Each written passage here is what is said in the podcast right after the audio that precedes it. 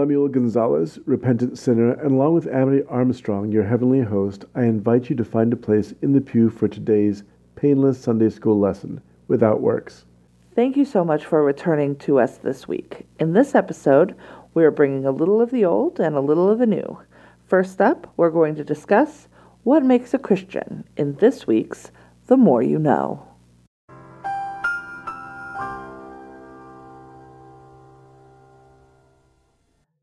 Buttigieg, South Bend, Indiana mayor, 2020 Democratic presidential candidate, and gay Christian man, has found himself at odds with evangelicals on two fronts that he is gay and that he is Episcopalian.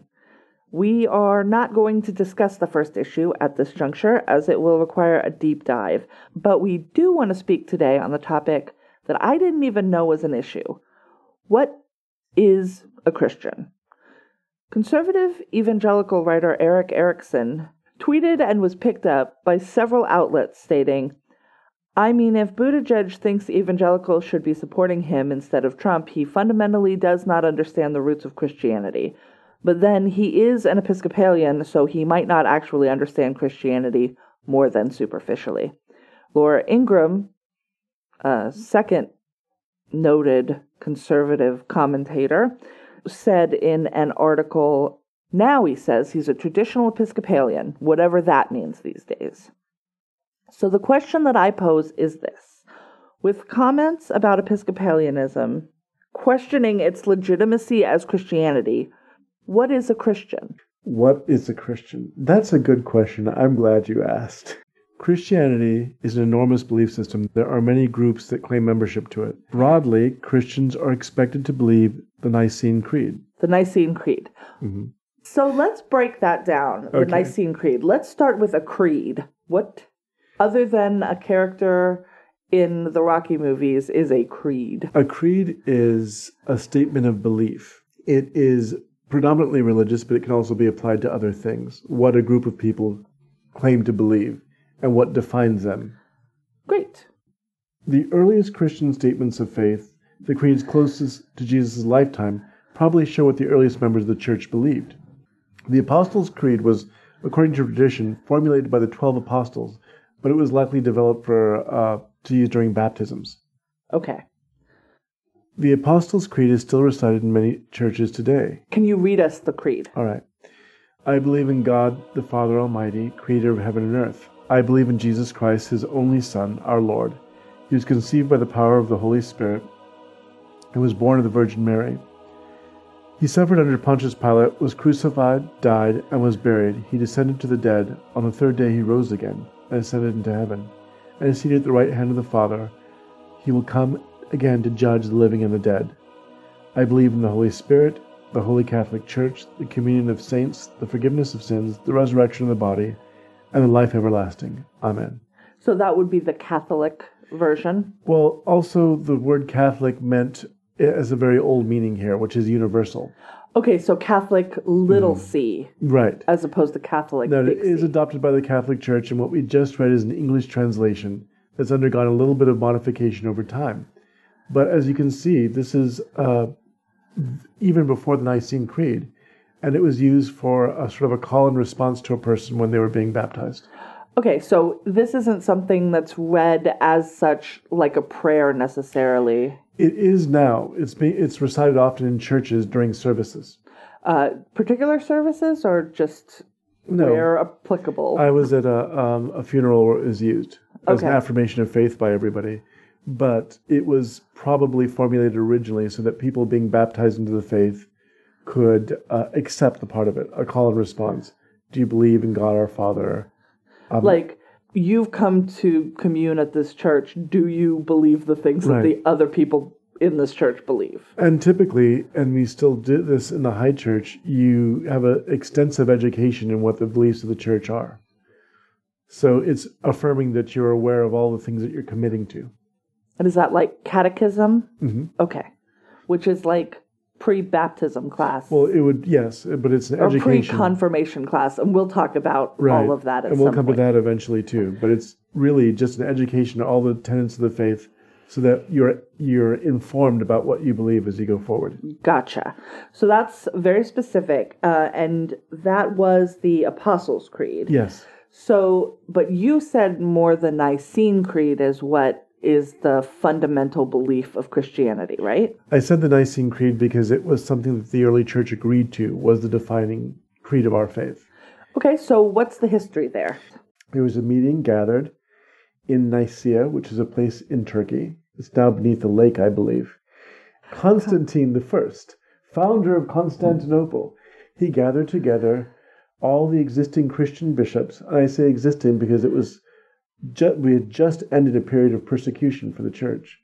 He gathered them together and had a meeting where he sat as a, as an observer. He wasn't allowed to comment. So Constantine is he a Christian? Yes, he's claimed to convert. Constantine had converted after a miraculous victory in 312 against the overwhelming forces at the Battle of Milvian Bridge. He wanted an official version of the faith after that. Okay, to- so he's like, I'm Christian now. What do I believe? And then he could ask a number of different people and get a number of different Not responses. a number of different answers, as much as there was controversies within the surviving churches. So these 300 bishops Mm-hmm. that were brought together at this council, they're going to be the heads of the church. They are the heads of the church. They are the heads of the church. Now they're able to But practice without legal uh, Codified as the heads of the church, and they're like, they're basically making like their their constitution. Right. And the Christian bishops were all getting together to decide what was and what wasn't Christianity. I have a question. Yes, you've raised your hand nicely. Go ahead. You've ahead. Mm-hmm. said very early church. Can you give an approximate date? 325 AD. So, the Nicene Creed, It was a Nicene council, yes, and they all sat together and they were going to decide some things. it was in 325. Yes, it was. And uh, what they were going to decide was what date is Easter on? They were going to decide the. Yes? I have a question. All right. Uh, they didn't really decide. No, I said this is what they were going to do. Oh, okay. They failed to decide when Easter was. Yes, I was They like, if you only things. had a few ideas or things on the roster, you'd think that would be one that they could knock out pretty easily, but no. Well, remember, Christianity was relatively new and it had been persecuted for a while. So it's been underground. It's been underground. Uh, there were persecutions under Nero. There were persecutions um, most recently under Diocletian, I think. That's how you pronounce his name. That sounds right. And so um, some of the people who showed up at this first council were actually people who had survived or had been tortured or had families who they lost to martyrdom. So this was very serious business, and these were very hardened men in some ways. Okay, so on the itinerary Mm-hmm. for the Nicene Council, date of Easter. We'll come back to that because it's not as important. right. It's I guess they they decided that they would come back to that and deal with some other They things. first. tabled it because they had other things to deal with. So what else did they want to talk about? What they wanted to do was to establish what Christianity was, because it had been underground for a long time. It had been practiced in remote places. It had also become a little bit different from the Gospels as they were originally taught. All these things were hidden and, and passed around. And so, may, may I ask a question? yes, Is this where it was codified that you didn't have to be a Jew to be a Christian, or had that already been codified? that had already been discussed as far back as the original disciples. right, and I think was it Paul? Peter, Peter, Peter. who began converting non-Jews, Gentiles, and then Paul went off to. He was going off to Spain. He was, or he was planning to, and to other parts of the Roman Empire. There were two schools of thought. One Mm-hmm. was to be a Christian, you had to be a Jew first, and Right. so that also largely, especially for adult men Mm-hmm. in foreign countries, this would require a circumcision. It would also require adhering to some very restrictive dietary laws. Right, that's right. The dietary Mm-hmm. laws were still largely in place. But I would be willing to bet that the circumcision may have had more sway than dietary laws. It depends on who's converting And that's true. I'm, I'm talking specifically about among adult men. am- among adult men. Because babies, they're babies. They're not going to remember. An adult man will remember. And this is a land before anesthesia. Women actually were very much on board. Christianity in the very early days was actually very good with women. It gave them a more respected place in the household than they did in many of these sort of, I guess, pagan would be the word to use, although that's such a broad term. Pagan just means, well, you would actually probably use the word heathen, Mm-hmm. non Christian. Right. That's all the word heathen means. Well, pagan in the, those days simply meant you worshipped, you weren't monotheistic. Uh, polytheistic? Mm-hmm. You were polytheistic? So then, yeah, it, it actually gave women a place. Widows were given a place in the church. They were taken care of. Uh, so it, for women, it actually had a lot of benefits. And that's the reason why they think, uh, archaeologists and anthropologists think that uh, women had such a prominent place in the early church because it really favored them. Right. So the Nicene Council isn't so much um, concerned with who can be a Christian as with what a Christian believes. Right, defining it. Because Okay. again, there were people who were bringing in different strains of the faith. There were people who had not gotten the original teachings and had developed things on their own. Um, so they wanted to mostly get together and agree what the new religion was. Codify it. Mm-hmm. Gotcha. So they created the first uh, Nicene Creed, which was changed over time. It was changed to include new language because it was combating uh, different heresies, as they're called, that evolved in the church, which were people believing things that were outside the scriptures.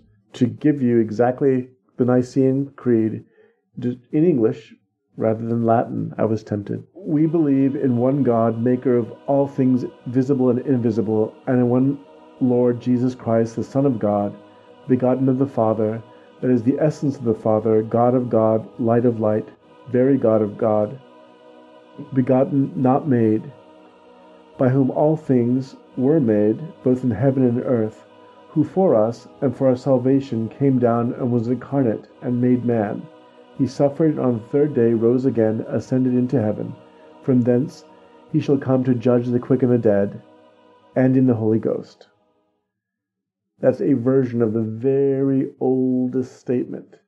It was taken from older hymns that had been used in baptisms and in communion suppers in the early church. And they were able to put together the parts that they could all agree on. So there you see the beginning of what's called Trinitarian belief. The God the Father, God the Son, God the Holy Ghost. Okay, and they are very clear in the Mary had nothing to do. There is no Mary in Jesus. Mhm, At this point. Okay. This is what they were agreeing with the original of the original uh, statements of the faith that they could all agree on. Okay. Now, later on, they began to include Mary because there were statements made. Uh, there were a lot of different kinds of beliefs that were trying to influence the church. Some of them were that Jesus only appeared to be a material being and wasn't. Uh, one of them was that Jesus had an origin point. We believe that he comes directly as like an emanation from God, so he exists as God. So he just appeared fully formed inside No, not of fully Mary. formed. In other words, Jesus is what happens when. Okay, that's maybe that's a hard one not to So there's a difference. It's like either Mary's womb was empty, hmm no egg, no nothing, and then there was a, a- an embryo or fetus, whatever, in there, Uh huh. or God fertilized the egg that is Mary, so that he was, he would have been flesh of her flesh. hmm Yeah, in regards to Mary, she gets mentioned later on. There's a a council of Constantinople in which the Nicene Creed is amended, and they mention Mary, who for us and for our salvation came down from heaven and was incarnate by the Holy Ghost and of the Virgin Mary and was made man. Right. In the earlier version, it just mentions that he was made incarnate. Now it gives her name specifically. Mm-hmm. And then goes on to say he was crucified for us under Pontius Pilate. And the reason this was done is because you wanted to tie it into an actual historical event. It was very important for them to remember Jesus was born by this person Mm-hmm. and was put to ex- or was executed by this person who was a historical character that was a part of the Roman Empire that existed in this time. To give them sort of more credence than saying like Adam and Eve Right. Well, was a story that nobody can link to a time and a place. This is the transition between Christian belief or a Christian belief as it was in the early church and being accepted by the Roman Empire. Because the Romans also told stories about demigods being Mhm. born and things, but it happened in a sort of a fantasy time. They didn't literally believe those stories. right. These were myths they created to express things about their faith and their ideas. The difference was Jesus was actually a person who lived and walked around and spoke to people. And the early church, let's say, and we mentioned this before, but an early church meeting would be you and I going to a person's house, Mm-hmm. and then Peter or James would show up and talk to you about things that they saw. Right. But by this point, those people are already dead. Most of them had been executed in the persecutions. Well, and also it's been 300 years. So they needed to start tying it into a historical time to remind people that this wasn't the story of Hercules, it wasn't the story of other characters, Romulus and Remus. These were actual, this was an actual person in the actual world. Okay. Jesus as the Son of God. Mm-hmm. Is that accurate? Right, and then it became a little bit different because they wanted to specify that Jesus was equal with God, not just an inferior being, which is what some people believed at the time. This was the Arian controversy. And so they changed the creed to combat that, saying, oh, wait, no, we believe that Jesus is God and is equal with God.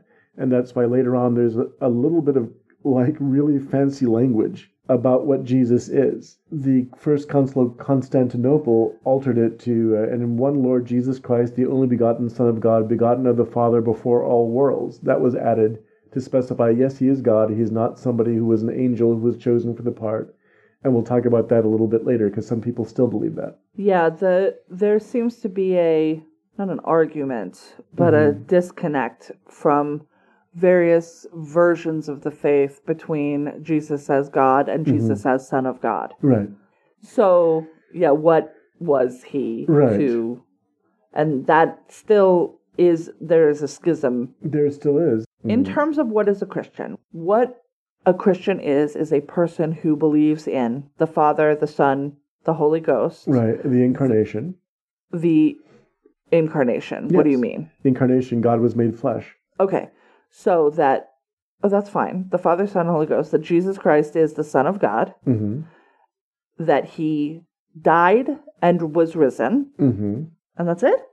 Well, yes. So what you have there is the incarnation. I mean you have to believe in the virgin birth and the and the idea that Mm-hmm. Well, that's Jesus, the incarnation and the Okay, thing. right? that's what the incarnation is. Yes. Um, he suffered. He third the third day he rose again and ascended into heaven, and that someday he'll come back to judge, or from thence, which means maybe from there, not even describing a second coming. Right. He's going to judge the quick and the dead, and that was originally just it. What is the quick and the dead? The quick is alive, and the dead are the dead. That's that one's easy. hmm I didn't know that quick meant alive. So, And in the Holy Ghost, just as an, so an Jesus is sitting in judgment of us. Right. But being that he's a much nicer guy, chances are he'll cut you some slack. Well, we don't know that. He loves everybody. Everybody. Well, he doesn't like people who are children or people who are religious hypocrites. Those are the only two groups he condemns to hell. mucho. Hay mucho. Yeah, Mucho, well, mucho, mucho. All right. A lot of So, heathens in the world. great. So, a Christian is a person who believes in the Father, the Son, and the Holy Spirit, hmm in the incarnation of Jesus through Mary, hmm in the fact that he lived, hmm died, Good. was resurrected on Uh-huh. the third day. It's Right. very specific. Very specific.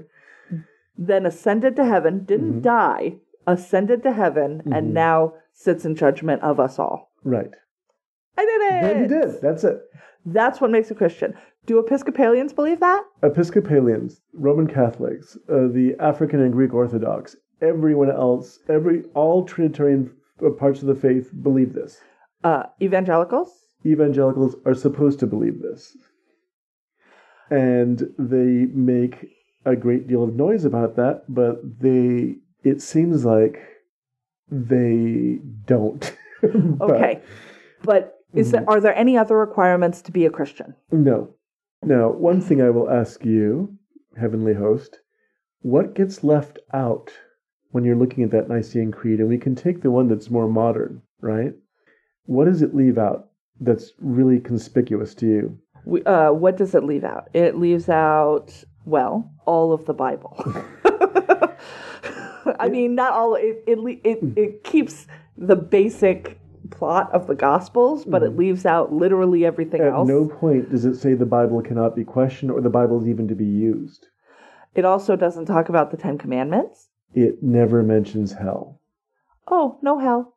So it's not that they don't believe in hell, but if you're going to put together what you cannot question in the faith, it's Jesus that you can't question the story of Jesus, but it's not talking about other things that become very serious in the modern church. It also specifically just says Jesus will judge us. Right. It doesn't say that you, Martha, on your porch, needs to judge anybody. Now, in the the Council of Constantinople, the more developed one, the last sentence is in one holy Catholic and Apostolic Church, and by Catholic it means universal. It didn't mean Catholic as in specifically It's Catholic. little c Catholic, Right. not big C Catholic. we acknowledge Catholic. one baptism for the remission of sins. We look for the resurrection of the dead and life in the world to come. so Once an again, afterlife. It would have been perfect right there to mention and burning hell for sinners, and it does not. It says resurrection of the dead and the life in the world to come. Just a an Mm-hmm. afterlife. Right. So what we're putting a lot of emphasis on now in the Christian church is something that they didn't even agree to was important enough to put into the first statements of faith. Ha ha. I don't believe in hell. I don't. Seems like um Punitive. And there's different versions of hell, and we can discuss that Yeah. one time, uh, or several times actually, you might have to. yeah. No, that's right. But I thought it was very interesting about the things it doesn't mention. The things that aren't, they didn't find so necessary that they had to indoctrinate people. There's a hell, and you're going to go there. Yeah, no, all it is is well there's there's no consequence. Hey, if you want to be a Christian, here's the thing you have to believe. Do you believe that? Cool, you're a Christian. Done. Yeah, that's pretty much the way it is. You ever see people? There used to be a guy at I think it was baseball games. He'd hold up a sign, John three sixteen, right? He was in so many things. All right, so and John- and became a, like Mm. a meme before memes were a thing. He was in television shows and Right. that yeah, John three sixteen. So John three sixteen reads, "For God so loved the world that He gave His only begotten Son, that whosoever believed in Him would not perish but have everlasting life."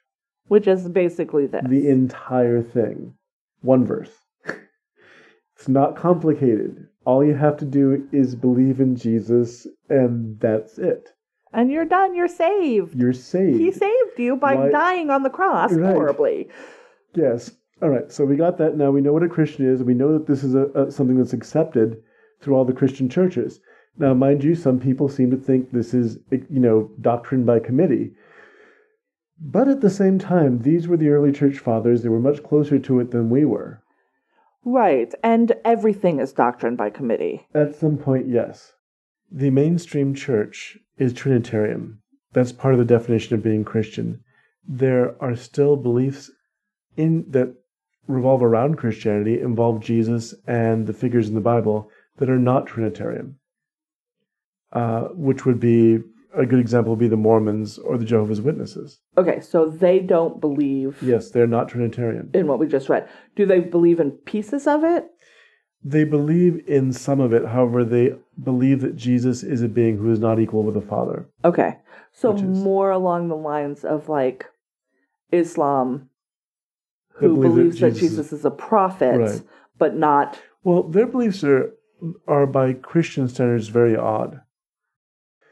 So this is what troubled me. There were conservatives who supported Mitt Romney's presidential run a number of years ago. Mitt Romney was a professed Mormon. Yes, he is a practicing, as far as we know, Right. uh, Mormon. This is what bothered me about the hypocrisy of those conservative people, because under the ideas of what even the evangelical church should subscribe to, Mitt Romney is a blasphemer. The Mormons believe not in a Trinity, but that Jesus was a being selected to the, or who vied with his brother Lucifer for the opportunity to become the savior of the world.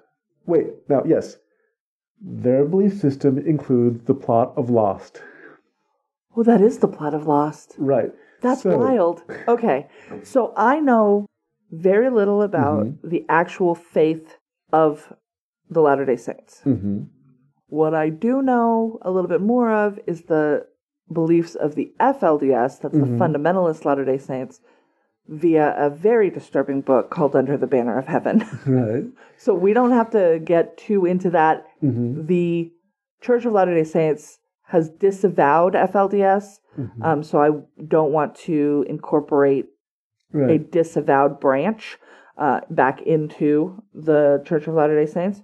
Um, I have met many Mormons who have been very kind. Yes. I am legitimately perplexed by their belief system. There we go. That's accurate. As am I. I recently visited with a good friend the uh, Mormon Temple, which is uh, which is visible from uh, our back porch as we speak. It's a beautiful building. It's a huge white building on the hill that non Mormons are not typically permitted to enter. So there was recently some work done there, and we were allowed to go in to see some of the uh, building itself. And even during that presentation, we were presented with some of the Mormon doctrine. They wanted you to be familiar with it. And what they put forward is the idea that if, for instance, you and I were married, we would have a sealing ceremony, which would unite us together for all of eternity, including after our death. This is in direct contradiction of the teachings of Jesus. What did Jesus say? Jesus said that, uh, and this was the instance he gave when he was being questioned. He was being thrown a legal question, which is a woman had a husband, he died. His brother married her so that she could have issue or children, hmm and then that brother died, and so seven brothers die and leave her without children. So when she gets to heaven, who's she married to? And Jesus responded, Spirits don't have genders, they're like God. Yes, Okay. Jesus Christ said that. Um, I want that on many shirts of a varying rainbow of colors. All right. Well, yes, we can get back to that later. Because But- that is a wild statement that I did not know existed Right. and really This is leans the- against This this, is part of gender the purpose of this broadcast. okay, that's Is the idea that. Jesus was not simply the man who you see on picture postcards or in so movies. So pale of skin and blonde of hair. He was, if you don't believe that he was God, he was an amazingly profound thinker. All That's right? where I'm at. If you do believe he was God, as I do on the opposite side of the table, it's because he's revealing a truth to you that we can't understand unless he has to explain it to us, right? So, anyhow, going back to this, the, the, the teaching that they were giving us at the temple was in direct contradiction of what Jesus said.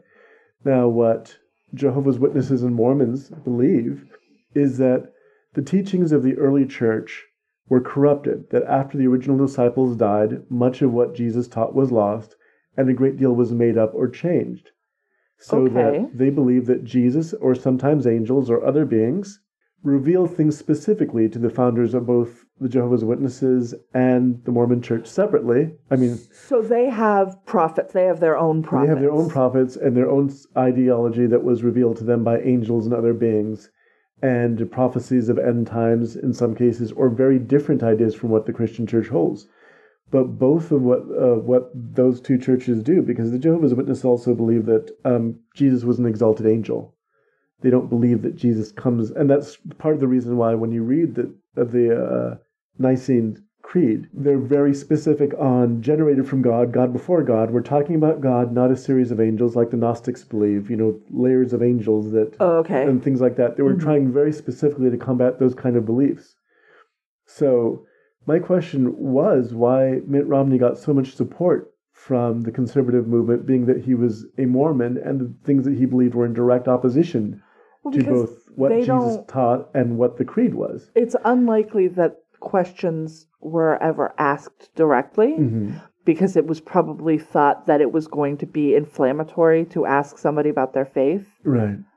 uh, which Is ridiculous nowadays. is ridiculous. Well, We've gone so far beyond that. if you're going to appeal to a group of people while keeping your beliefs on the DL, hmm knowing that those people vote specifically because of those beliefs, Right. that is duplicitous. And this is not to say that there are people who are not very good, decent people who are Jehovah's Witnesses or Mormons. I'm saying that that belief does not fit under the blanket of Christianity as it was established by the church fathers in 325. And even when there was the break with Martin Luther Right. and the Mm-hmm. The split between Catholic, Catholic and and Protestant, Protestant. Right. They kept that Trinitarian Right. belief. They absolutely did. They never divorced from it. and then they didn't add on. They I don't like nobody looks at Martin Luther as a, in Lutheranism mm-hmm. as a prophet. That's not no, how that faith was formed. Right. Okay. So my thing is they supported Romney. Yes. They support Trump, who also, well, I mean, that's ridiculous. The things that you do are just wild opposition of the teachings of Jesus. By all real accounts, mm-hmm. Trump is as much of a Christian as I am. He believes as strongly in Christianity as I do. No, I think you actually have more respect for Christianity than That's Trump fine. Does. I'm not um, talking about respect for beliefs. I'm talking about belief in mm-hmm. a faith system. Right. A specific faith system. A specific faith system. Where I am at 0 mm-hmm. he is also at zero. he may be a member of a church. Uh, my understanding is that he is. Really? Uh, yes, because somebody said yes, he's a member of this church. Probably he signed up or whatever it is that you do when he thought he was going to run uh-huh. the first time because it's been a while. But the the church, the the deacon or whatever at the church that he is a member of was like he's never been here. Well, he also. I mean, he's been here so infrequently as to basically if there's an actual church body governing it, he should be censured for the things that he's saying. And his ha ha, that's cute.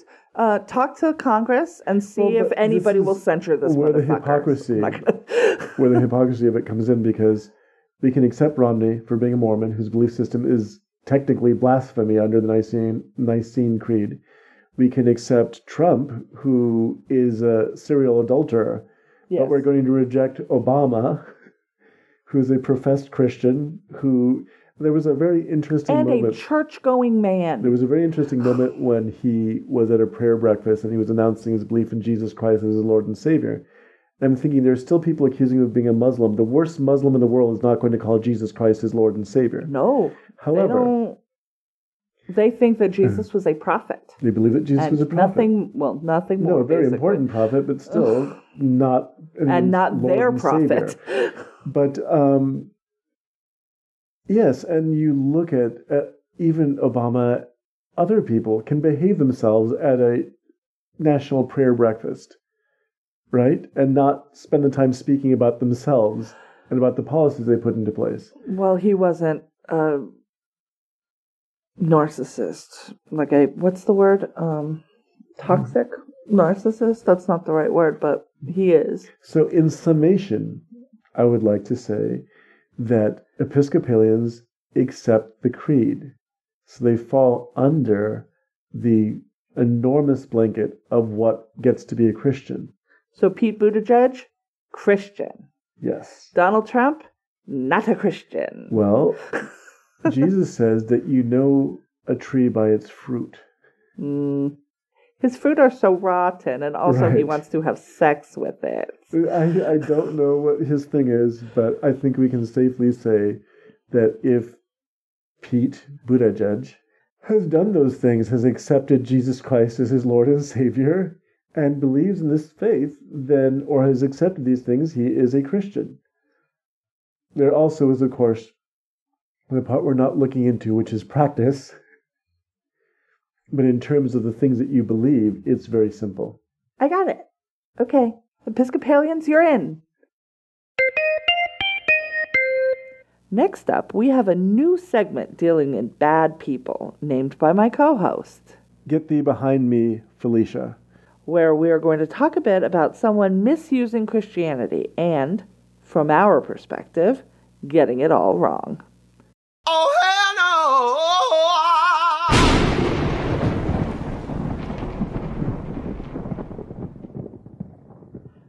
Billy Graham was a great influence on his generation. He had a huge political influence through his radio programs and evangelistic campaigns, which reached an estimated live audience of over 200 million people in 185 countries. He was a presidential advisor to every president from Harry Truman through Barack Obama. He advised Republican and Democrat alike, stating Jesus did not have a political party. He was included in Gallup's list of most admired men and women 61 times, most of any man or woman in the history of that poll. He was the son of a dairy farmer, a stubborn man who celebrated the end of prohibition by forcing the 15 year old Billy to drink beer until he got sick. This led to lifelong abstaining, including refusing a drink with C.S. Lewis when he visited England. He wrestled with his faith early on and had a particular struggle that he eventually reconciled with the infallibility of Scripture. He was not a great student, preferring to spend his time reading Edgar Rice Burroughs. And he was nearly expelled from Bob Jones College. He overcame these issues too, becoming ordained in the Southern Baptist Fellowship and earning a degree in anthropology. He was an innovator in bringing ministry through media, first radio, then revival tent meetings, then television, syndicated news columns, and finally mainstream movies that promoted tolerance and morality. His production company produced over 130 films, including The Hiding Place, a biography of Corrie ten Boom, writer and concentration camp survivor, who rediscovers her faith while imprisoned. Graham did have missteps and conservative leanings and struggled with the new role of women in the world and homosexuality as a sin. He once denounced AIDS as a judgment from God, then almost immediately recanted that in a statement. He said, I don't believe that. I don't know why I said it. He had views that can be considered anti Semitic, though he recanted from those as well, and became an active supporter of Israel and in the refusal for, to call Jews to uh, convert in order to be saved. His biggest successes were his promotion of racial tolerance and integration. He was friendly enough with Dr. Martin Luther King that he got to call him Mike, and insisted on integration for his revivals and crusades as early as 1953. And his ecumenical views, I quote, I think that everybody that loves or knows Christ, whether they're conscious of it or not, they are members of the body of Christ. God is calling people out of the world for His name, whether they be from the Muslim world or from the Buddhist world or the non believing world. They are members of the body of Christ because they have been called by God. They may not know the name of Jesus, but they know in their hearts that they need something they do not have, and they turn to the only light they have. I think that they are saved and they are going to be with us in heaven. Franklin Graham is the 66 year old son of the late Billy Graham and the leader of the eponymous Billy Graham Evangelical Foundation. He's in the news this week for calling for a day of prayer for the President of the United States, Donald Trump. He has got an idea that God had helped Donald Trump reach the White House, and now the president needs divine aid again. Recently, he has said that, like no president before him, Trump is under attack from Democrats, Republicans, the media, even powers and principalities beyond the human realm. His presidency was in peril, uh, the country at a moral crossroads. And so Franklin Graham, the son of Billy, plans to name Sunday, June 2nd, a special day of prayer to protect Trump from his enemies. Graham says we are on the edge of a precipice, that time is short, that we need to pray to God to intervene. We need to ask God to protect strengthen, encourage, and guide the president. Many, many, many Christian leaders and Christians who are not leaders, but Christians, uh, believe that this is a politically motivated stunt and that everything that Trump has shown to be is anti Christian that we shouldn't be praying for his successes as his successes are not for the good of all. Sunday's event is a near perfect embodiment of political evangelicalism in the age of Trump, blending Christian nationalism, the idea that the U.S. is a special place in God's plan, and Trump as God's agent, and social media, where it's difficult to separate the wheat of actual believers and the chaff of bots planted by Russians and others. Several Christians have indicated that they believe that Graham and others have sold their souls for political pottage. Some are accusing Graham of weaponizing prayer and turning it into a pro Trump propaganda tool. While praying for politicians is commonplace in American churches, but Graham's ideal is more political and more partisan, some Christians say. It's also a significant escalation in white evangelicals' public support for Trump at a critical moment in his presidency. Uh, Franklin Graham, as the son of Billy Graham, has a huge following on social media where he regularly shares his support for Trump and other conservative politicians. we must contrast this directly with his continuing questioning of prior President Obama's Christian faith. And I want to speak to that directly right now.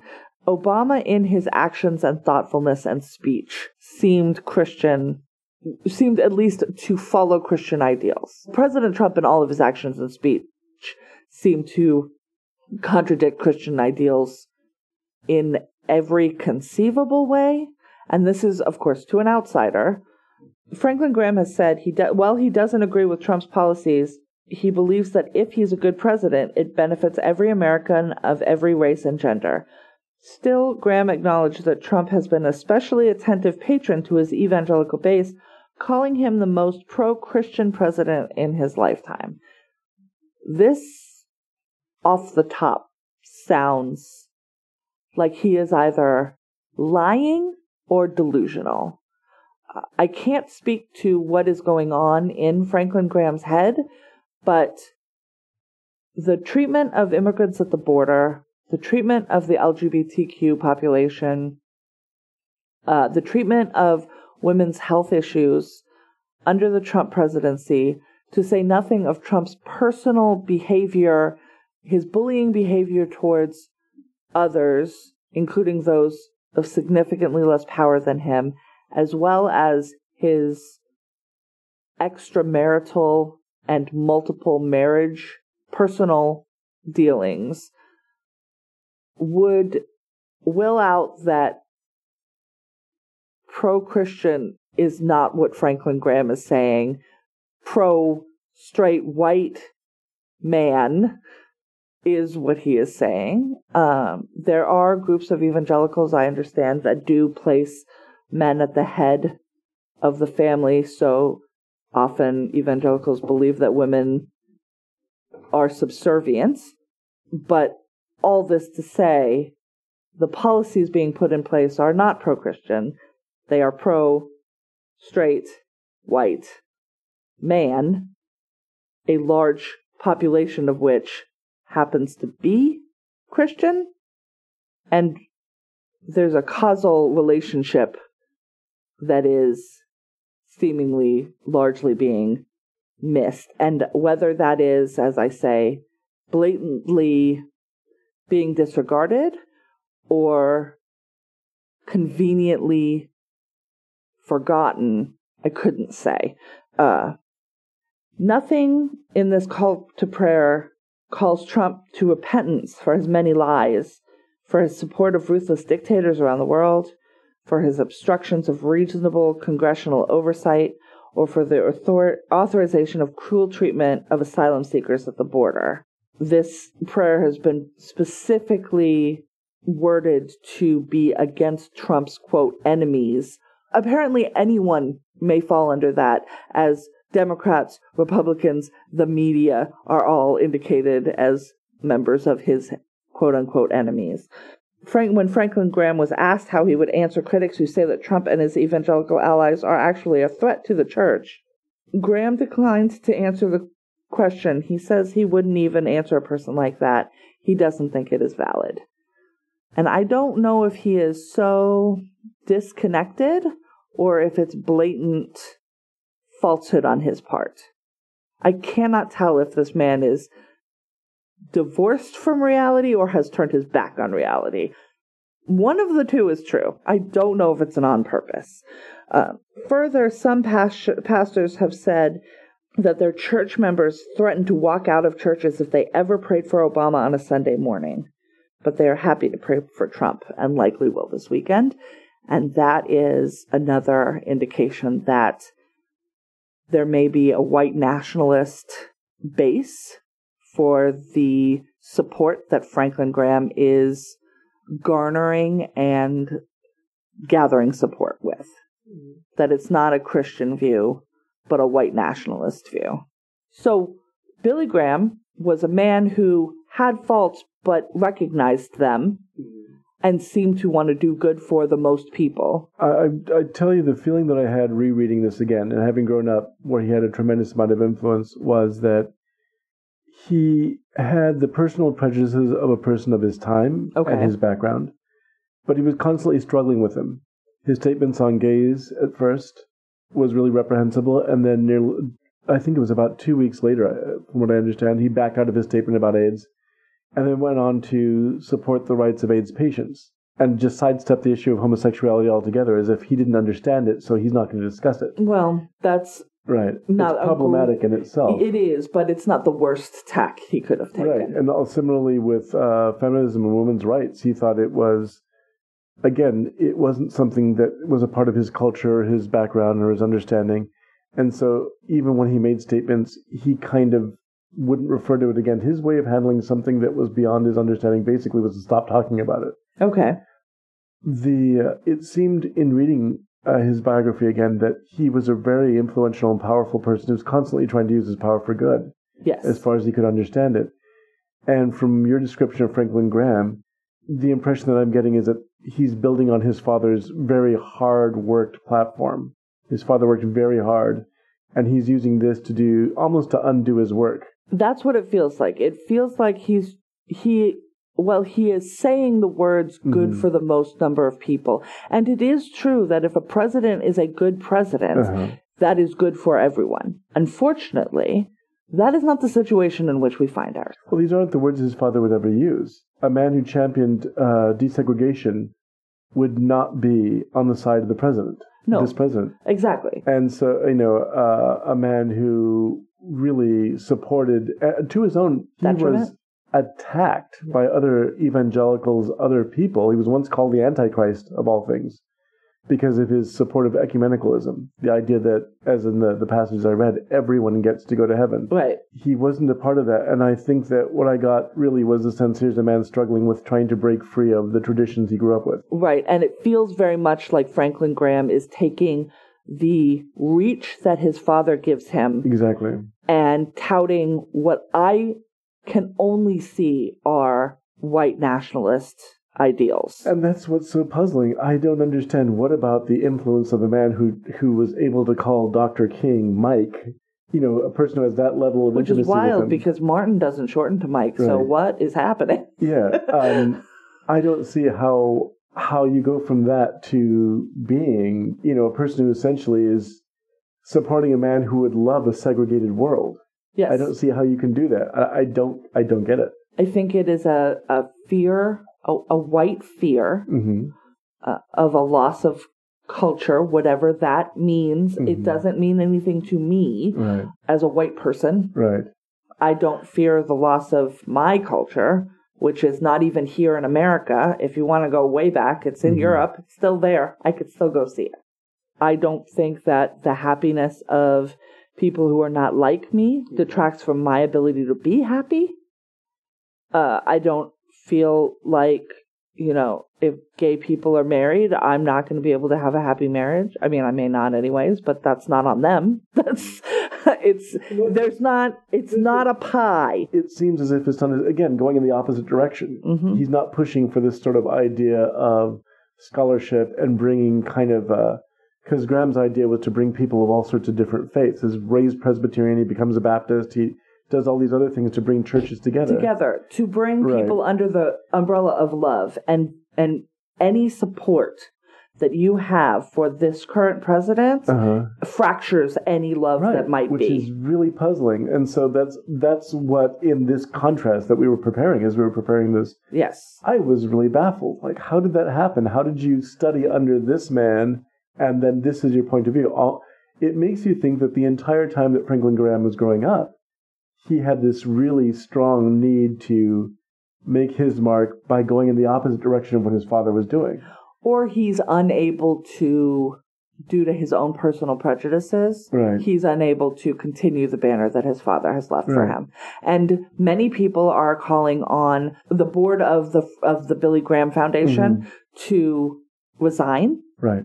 because Franklin Graham is such a vocal supporter of this president. Uh, he does not have any appearances on Sunday scheduled except for on Fox News. This is Franklin Graham, Right. a pastor, right? hmm Uh, and his preacher preaching on Sunday, this day of prayer that he is called, is going to be on Fox News Right.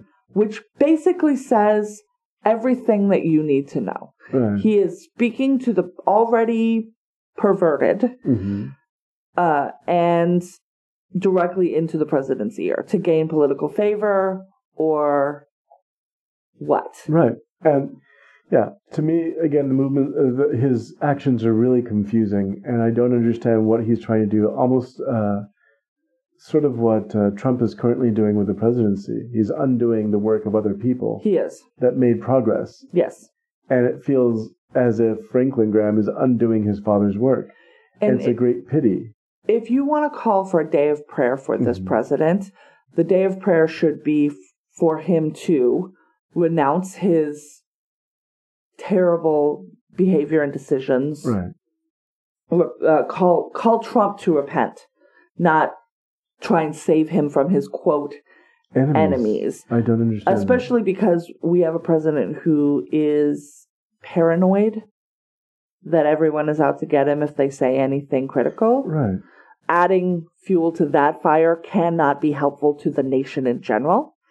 Uh, it seems just dangerous. Well, he doesn't have, in this case, he doesn't have enemies. He has the press, a free press that's going to say whatever it does, the same way they did to every single one of his predecessors. If you believe that what you are doing is right, even if you know what you are doing is wrong, anybody calling you out on those actions is your enemy. And right now, several of the things that our president has done and is doing are wrong. Right. regardless of the reasons behind the obstruction of justice and the various policies, they are wrong. And when people call him out, he feels that he is being personally attacked. I do not personally attack Donald Trump, but I will personally, I will attack the decisions that Donald Trump has made. Uh, and I will call him to repent for those and apologize to the, pu- to the, to the public. right. But if you are supporting dictators, believing the heads of foreign hostile governments over your own intelligence, locking migrant children who are seeking asylum in cages, I'm going to call on you to repent. Those are bad decisions. The foundation And of Christianity will, is you know- repentance and restitution. Yes. Make good for the wrong that you've done in life. From the words of somebody who's an authority. Uh, Matthew 7:15. Beware of false prophets who come to you in sheep's clothing, but inwardly they are ravenous wolves. You will know them by their fruits. Do men gather grapes from thorn bushes or figs from thistles? Even so, every good tree bears good fruit, but a bad tree bears bad fruit. A good tree cannot bear bad fruit, nor can a bad tree bear good fruit. Every tree that does not bear good fruit is cut down and thrown into the fire. Therefore, by their fruits ye will know them. That's Jesus Christ. A person who is doing good will do good things. A person who is doing bad will produce bad things. Per- you can't look at a pear tree and say it's an apple. So when you're looking at the actions of this president who's doing these horrible things and then calling him God's man for our hour, you're sorely mistaken or you're willfully deceiving yourself. From the actions of this man, he's doing something wrong and trying to call it something other than it is, is wrong. This is a false prophet, and this, those are the words of Jesus. So, Franklin Graham, get thee behind us. Bye, Felicia. And that brings us to the end of this episode. If you like it, please subscribe and leave us a review, and share it with someone who you think might like it. We have an internet home, withoutworkspodcast.com. Our show notes, links to stories we talk about, and transcripts for our episodes can be found there. We are also reachable at withoutworkspod at gmail.com and on Twitter at withoutworkspod and Facebook at Without Works Podcast. All that information is on the website as well, so go there and have a look around. I've been Amity, and he's been Lemuel, and we urge you to get out there and do something good. Let me